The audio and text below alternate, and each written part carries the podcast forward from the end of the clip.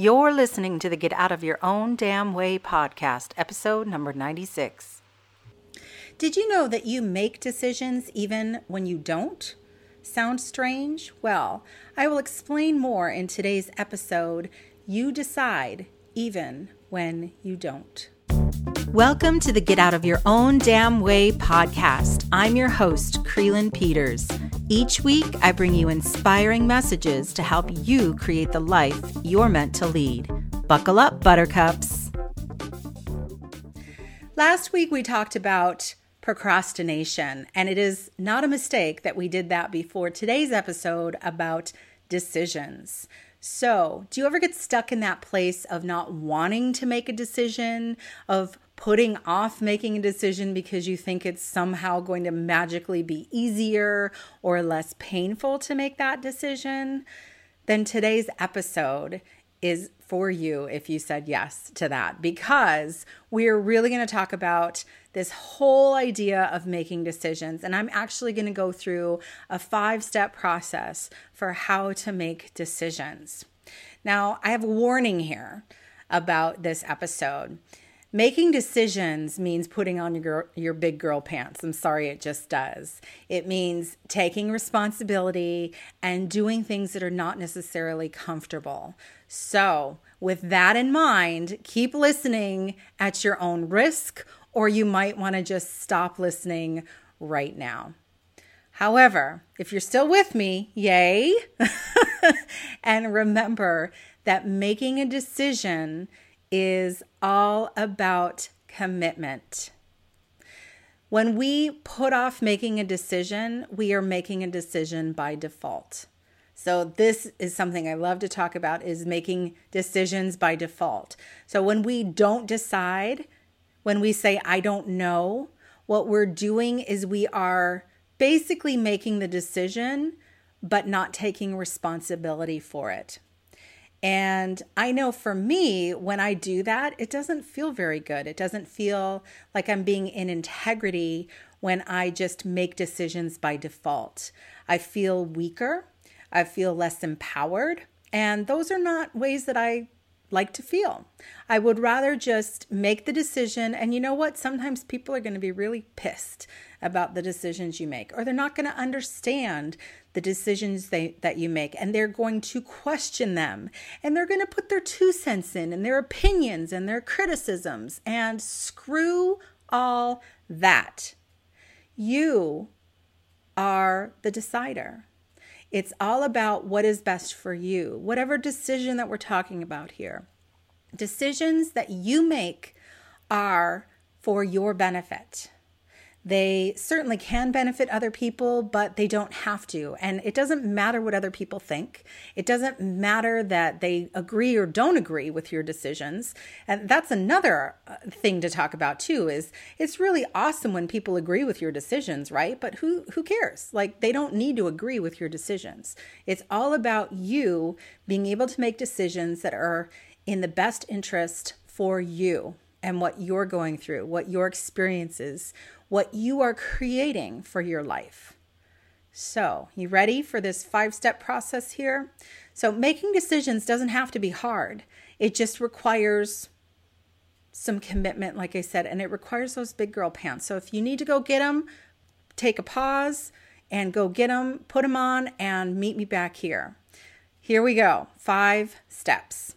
The first thing that you want to do when you're making a decision is to identify the possible outcomes. So I'm going to just say that we have a decision to either do A or B to make it easy. So there's only two possible um, options here for your decision. Now, I know that sometimes there are more, but for the sake of this episode and brevity, we are going to just assume that there are only two possible outcomes. So you want to identify your possible outcomes of making a decision or basically saying yes to A or yes to B. Okay.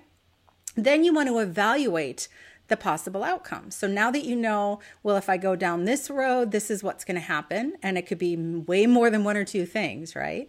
And then if I go down this road, what are the possible outcomes? So you need to evaluate the possible outcomes. What could happen? What's in my best interest?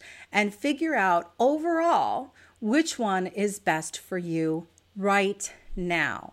I think one of the tricks that we get tripped up by is we start to think, well, what if something happens down the road? So now we're looking into the future.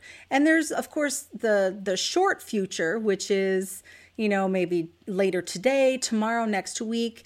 Um, the kind of the shortest amount of time that is in your decision making area, right? You could be making a decision that's going to um, have a short term uh, effect and a long term effect. But if you're looking at the future, like long term, long, long, long term, you don't know what's going to happen. You could, you know, something could totally botch everything and you have to make other decisions. And that happens. I mean, how many decisions do we make in a day? Think about that. How many decisions from the time you open your eyes in the morning to the time you close them at night? How many decisions? You probably don't even remember because we do so many things on autopilot.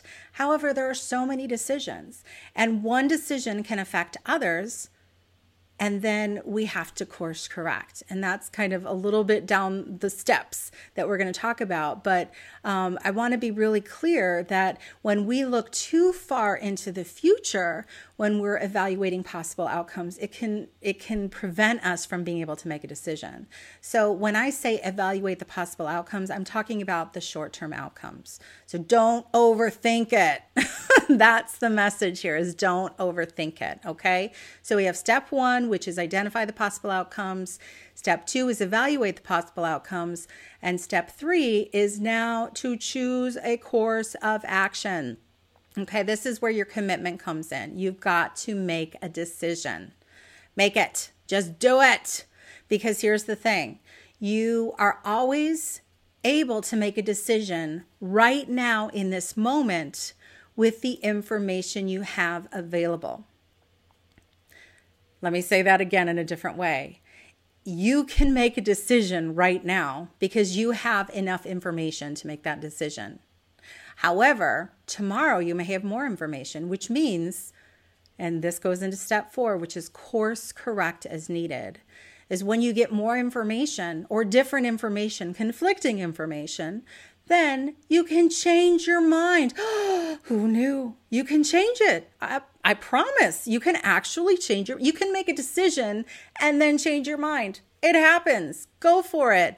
And it's not the end of the world this is what I think happens sometimes. We get so invested that this one decision, oh my God, it's going to affect the rest of my life, life, life, life. And then we think, well, it has to be perfect. I have to make the perfect decision and it can never waver because I am set in stone.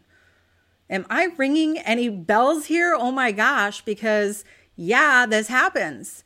And I'm guessing this happens to you. And I'm guessing this happens to people you know because it happens to most of us that we just get into this mindset of being stuck if we make a decision, oh my gosh, if I start this business, I will be married to it for the rest of my life.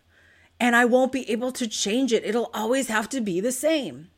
Or gosh, let's take that analogy of marriage. If I marry this person, then you know I have to give up all of these things and I'm it's going to be the same as it is right now all the time. And luckily, at the beginning of a relationship, things are usually pretty good and we want them to remain the same. But you know what? Life happens. Things come up, challenges arise, and we must face them. And how do we do that? We say it with me, we make decisions. So, it is not set in stone. I promise you can course correct. Even if you made a decision and then a minute later you have more information to go, oh, I'm going to change my mind. It's okay to change your mind. All right, so that's step four. Step five is to rinse and repeat. Come on, people. so you've got to do this. You've got to keep um, keep stretching those muscles. Keep um, keep doing the things that are working. Like I said, you make a ton of decisions from the time you get up in the morning until the time you lay your pretty little head down to sleep at night. So just start becoming more aware of that process because I know you're really aware of making decisions on the big things, on the things that aren't happening all the time. You're probably not making huge, uh, life changing decisions, you know, every day as far as what am I going to wear and what am I going to put in my mouth. We kind of get on autopilot with those decisions. However, with the big decisions that you are facing in your life right now, do this do this process because it will help you. And once you make a decision, then you're free of that turmoil or it can be turmoil, but of that um, energy of, of, of mulling over, oh my gosh, what am I going to do? What am I going to do? It frees you. It frees your energy to go on to your next decision. And then go on to your next decision. So that's why I put rinse and repeat in there because we're not ever done making decisions. I'm making a ton of decisions right now as far as what the words are going to come out of my mouth, what I'm going to say, what I'm going to do with my hands um, as I'm talking to you. So this is a really good process, and I want you to follow it. I'm going to say all the five steps again. So, the first one for making a decision is to identify the possible outcomes. The second is to evaluate the possible outcomes. The third is to choose a course of action. So, this is where you commit. Uh, and the fourth is to course correct as needed, meaning you can change your mind. And the fifth one is to rinse and repeat. So, go out there and kick some decision making ass. Thanks for listening to the Get Out of Your Own Damn Way podcast. If you've been inspired, please share the podcast with your friends. You can find us on iTunes or at Krylyn.com. K R Y L Y N.com.